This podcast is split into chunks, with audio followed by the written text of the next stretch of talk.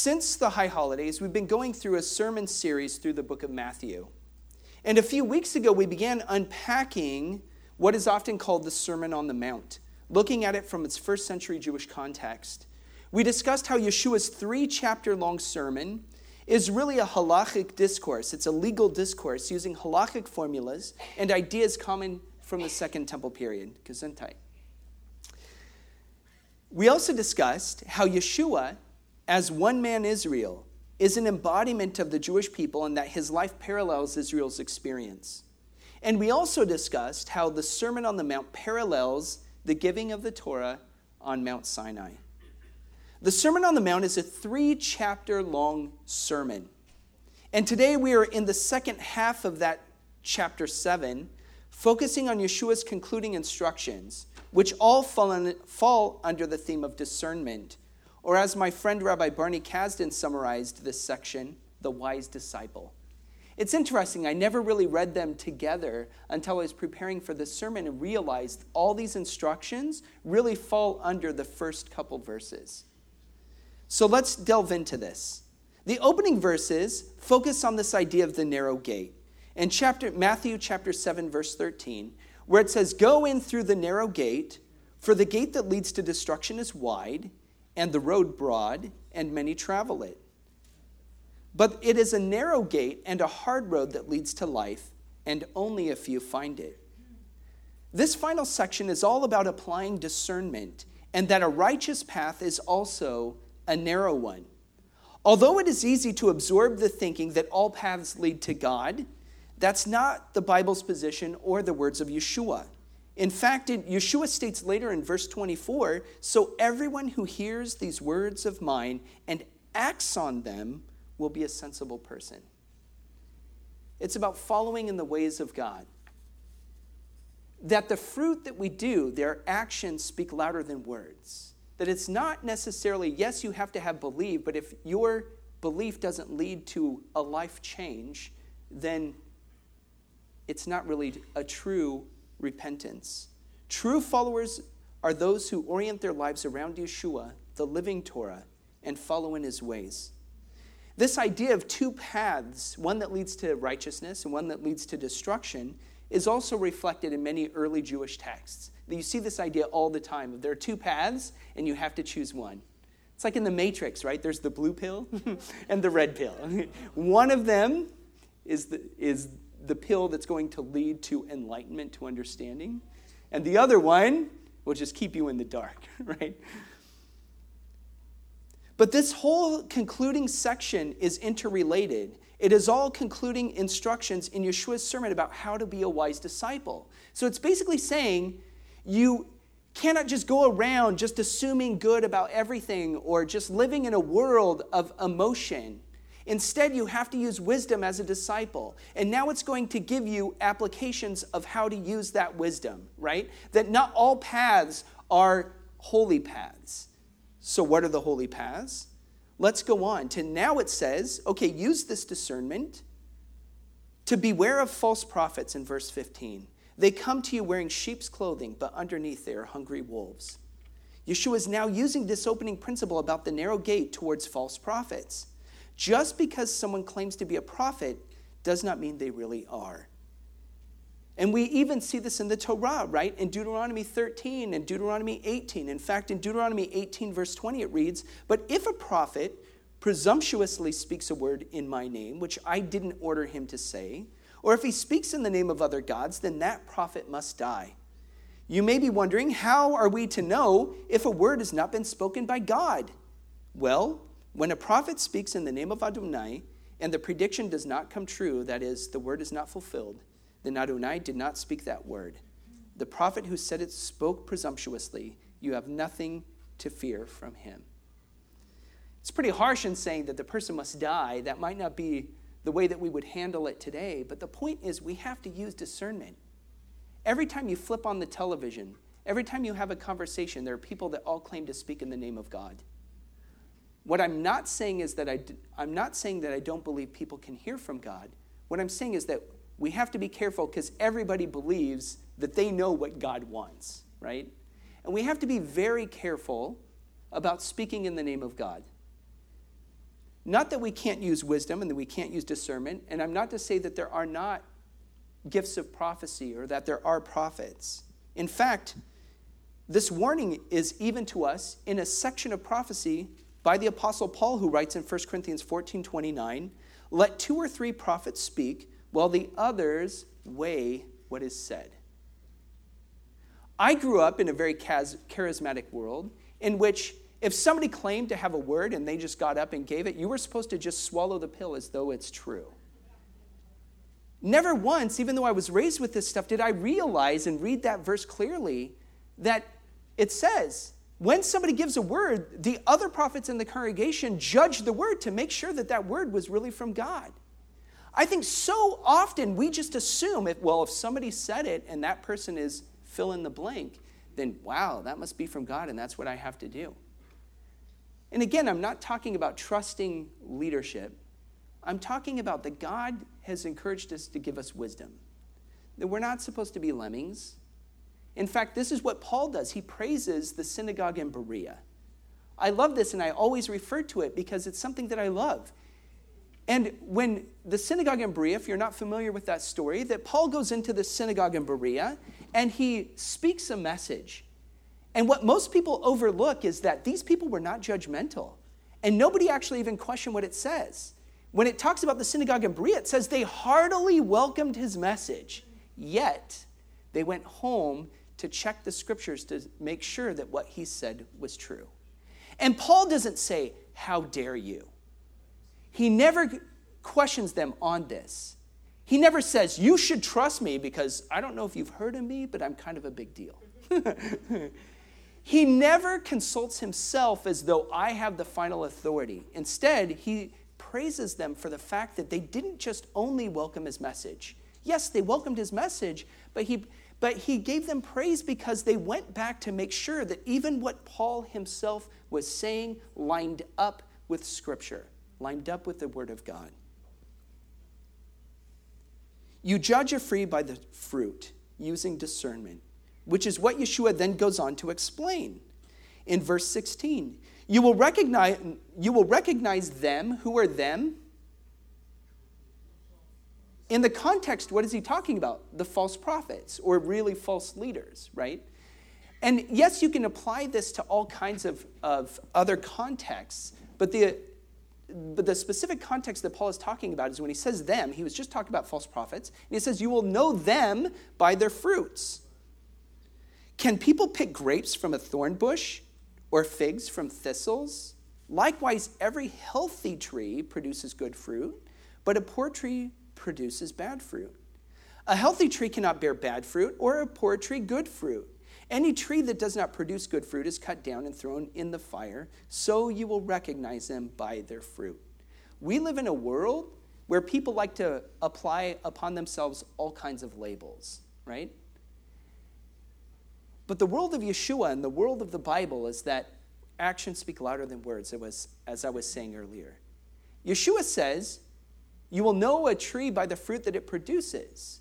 This is why, in another passage in a parallel gospel, we read about the cursing of the fig tree. And why did, most people miss the point. Why did Yeshua curse the fig tree? It was a fig tree that did not produce figs. if it had no figs, it's not a fig tree. And he was using that, not that Yeshua went around you know, cursing trees, but he was making an application. Yeshua didn't have anything against trees, right? You know, he's the creator. Instead, he was using a poor, unhealthy tree eh, as an illustration of poor and unhealthy disciples. He's saying you can go around, you can call yourself any kind of fruit tree if you want to, but if you have no fruit to back up your words, it means nothing. And you know what means nothing to Yeshua? Means you'll be cast into the lake of fire, right? Which sounds harsh, but that's the language that Yeshua uses.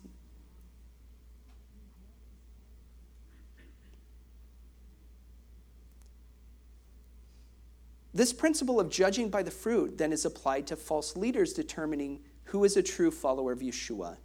He goes on in verse 21 Not everyone who says to me, Lord, Lord, will enter the kingdom of heaven, only those who do what my Father in heaven wants. On that day, many will say to me, Lord, Lord, didn't we prophesy in your name? Didn't we expel demons in your name? Didn't we perform many miracles in your name? Then I will tell them to their faces, I never knew you. Get away from me, you workers of lawlessness. Spiritual deception is our personal responsibility. Just as Paul praised the synagogue in Berea, so I encourage each and every one of you. Just because we it gets spoken from the bema doesn't mean that you shouldn't be using discernment yourself. I take this very seriously, and I am very careful about what I say from this bema because I know I'll be held responsible for what I say. But am I perfect? No. so I encourage you to even what I say, it should be weighed fairly. It should, you should look at what Scripture says. What is an understanding of collective community? There are different ways to understand and to use discernment in order to understand if something is correct. So now Yeshua is going to shift really quickly as we conclude this chapter. And he went from saying you need to use discernment against these bad things, but now he's going to say, what does, we know that those are not true followers, right? He just said that. That those who are false prophets, those who uh, you know, go around using labels but don't have fruit to back them up, these are not true followers. But then the question is well, then what is a true follower? And this is answered in verse 24. So everyone who hears these words of mine and acts on them, remember, actions are fruit. They go along with your faith, right? Remember that there is no, in the Bible, this dichotomy of law versus grace doesn't exist, right? That rather, like Paul, I mean, like uh, James writes, you ask me about my faith, and I'll show you my faith by what I do, right? Not that we can't, you know, not that uh, faith is not important. You have to have faith, but you have to have something that backs up your faith. So, verse 24, verse 25 the rain fell, the rivers flooded, the winds blew and beat against the house, but it didn't. Uh, actually, let me back up here for a second. So, everyone who hears these words of mine and acts on them will be like a sensible person who built their house on bedrock. The rain fell, the rivers flooded, the winds blew and beat against that house, but it didn't collapse because its foundation was on a rock. But everyone who hears these words of mine and does not act on them will be like a foolish person who built their house on sand. The rain fell, the rivers flooded, the wind blew and beat against that house, and it collapsed. And its collapse was horrendous. We have to have a faith of substance that's not built on feelings or emotions, although that can play a part, but is based on discernment and wisdom and understanding that's built on scripture about on a solid foundation on the words of the Torah. Because when everything comes against it, it will be able to stand.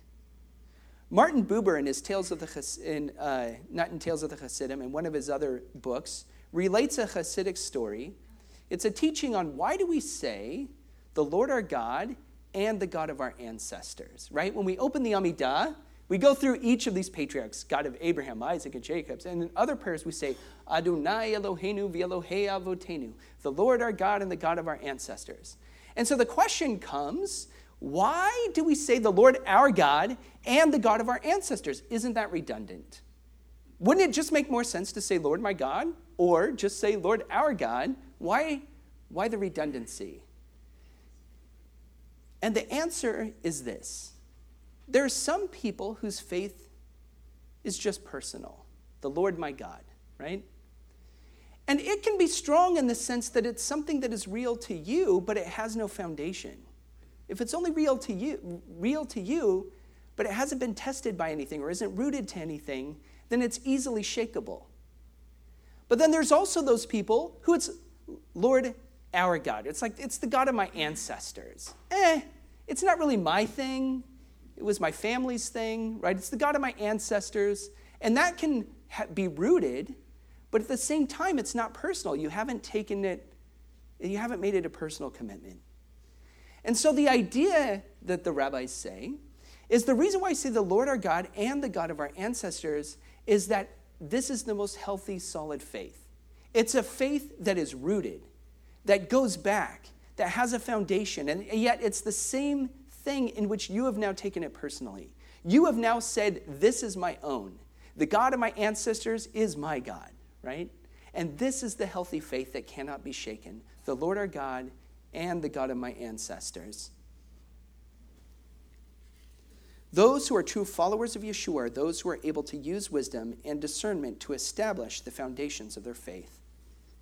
And in the closing two verses, Yeshua states, when Yeshua, or it states, when Yeshua had finished saying these things, the crowds were amazed at the way he taught, for he was not instructing them like their Torah teachers, but as one who had authority himself. And then we read, if you were to go to the next chapter, because remember, there were no chapter and verse breaks when all of this was written. The very next verse says, After Yeshua had come down from the hill, large crowds began to follow him. So this is the conclusion of the sermon. And we know that, right? Because when a few weeks ago, when we started the Sermon on the Mount, three chapters ago, it says he went up to the top of the hill and he began to give them instruction. And the word of instruction is the word Torah, right?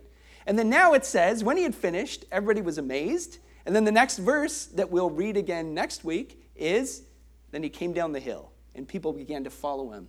Because this is still early in Yeshua's work.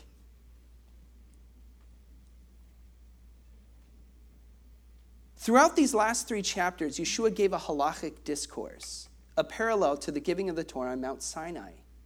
Here, Yeshua, as the Messiah, is the second Moses. Remember back in Deuteronomy when Moses himself said, There's a prophet that's going to come after me who is greater than I am? You're supposed to listen to him. But also, Yeshua is an embodiment of Israel. He's one man Israel. So, Yeshua is both the lawgiver and the people, the embodiment of the people who receive it. And it's also interesting that it says in this last verse, which I love, when he was not, uh, for he was not instructing them, like the Torah teachers, but as one who had authority himself. What does this mean? In Judaism, if you want to say something with authority, what is, how do you declare authority in Judaism? You quote somebody else, right? if I want to sound very authoritative and very rabbinic, I say, Rabbi so and so said, A equals B, right? Uh, but Rabbi so, but other Rabbi so and so said, but C equals D. And then all the rabbis agreed, and so it's A. the, the point is, in Judaism, whenever you have authority in the earliest in the earliest rabbinic texts, the way that you establish authority is by saying Rabbi so and so said. It establishes authority, right? This has already been decided, and I'm just communicating that. When does Yeshua ever cite anybody else? He never does all throughout the Sermon on the Mount, he'll say, You have heard that it, has, it was said. And again, I mentioned and showed before how this was a common halachic, a, a common legal way of referring and clarifying halachic instructions. And Yeshua says, You have heard it said, but I say it's this. He doesn't have to cite any other rabbis or whatever in order to support his point. The point is, he, he establishes that I have the authority to make the decision on what this is. I don't need a group. I don't need to quote another source. If I say this is what it is, this is what it is. And this is why people are shocked. This is why people said, wow, Gewalt. He teaches as one who has authority himself.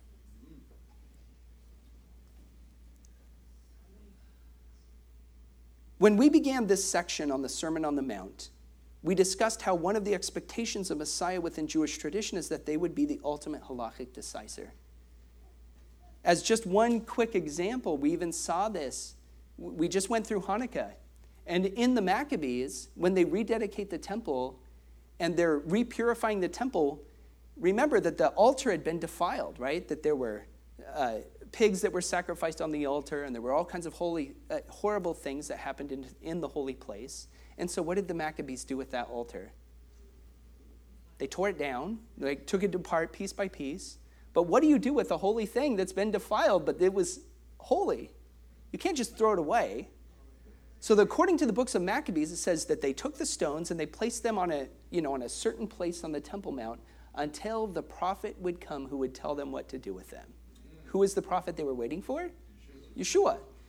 There was a machloket, means there was a, a halachic disagreement of what you do with holy things that have been defiled from the temple. This is from the temple. This isn't just from your house, right? This is from the temple. This was a holy thing that's been defiled, so we can't use it, but we can't just throw it away, so what do we do? The rabbis couldn't agree. So they said, well, instead, what we're going to do, and believe it or not, there's a lot of decisions like this in Judaism of saying, we don't know, so we're going to wait till the Mashiach comes, wait till the Messiah comes, and he'll tell us what the final answer will be.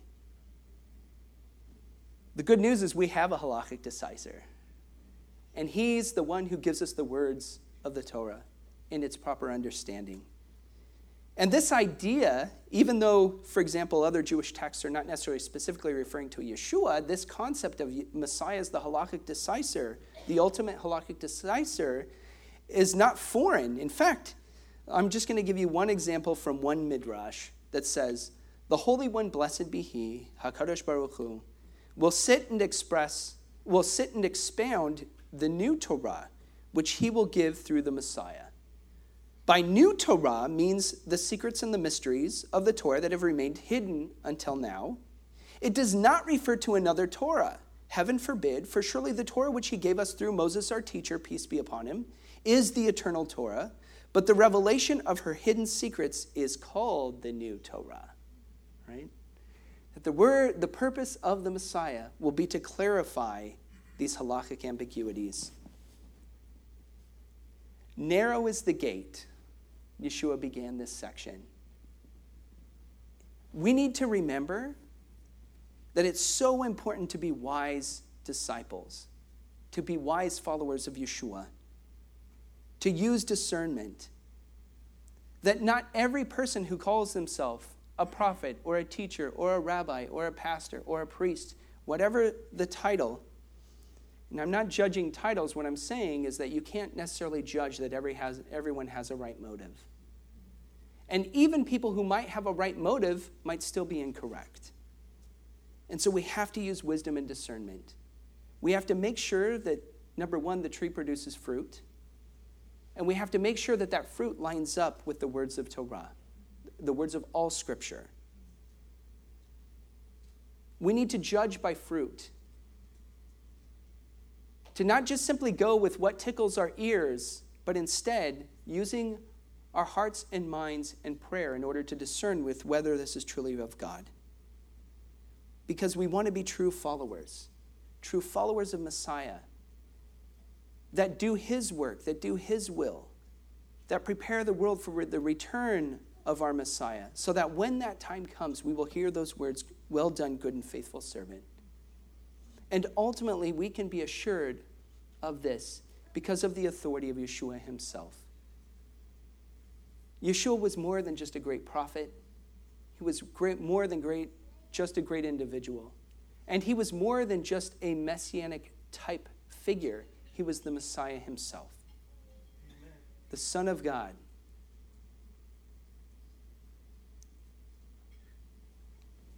Avinu Shabashamayim, our Father in heaven, we come before you and we pray, God, that we would be true followers of you, that this synagogue would be a, known, a place known for being a house of true disciples, where people would know us by our love, that people would know us by the fruit that we produce, that people would recognize that it's not merely a matter of words, but of power. And that power does not come from us, but from God. God, help us to follow in your ways. Help us to do your will as our will.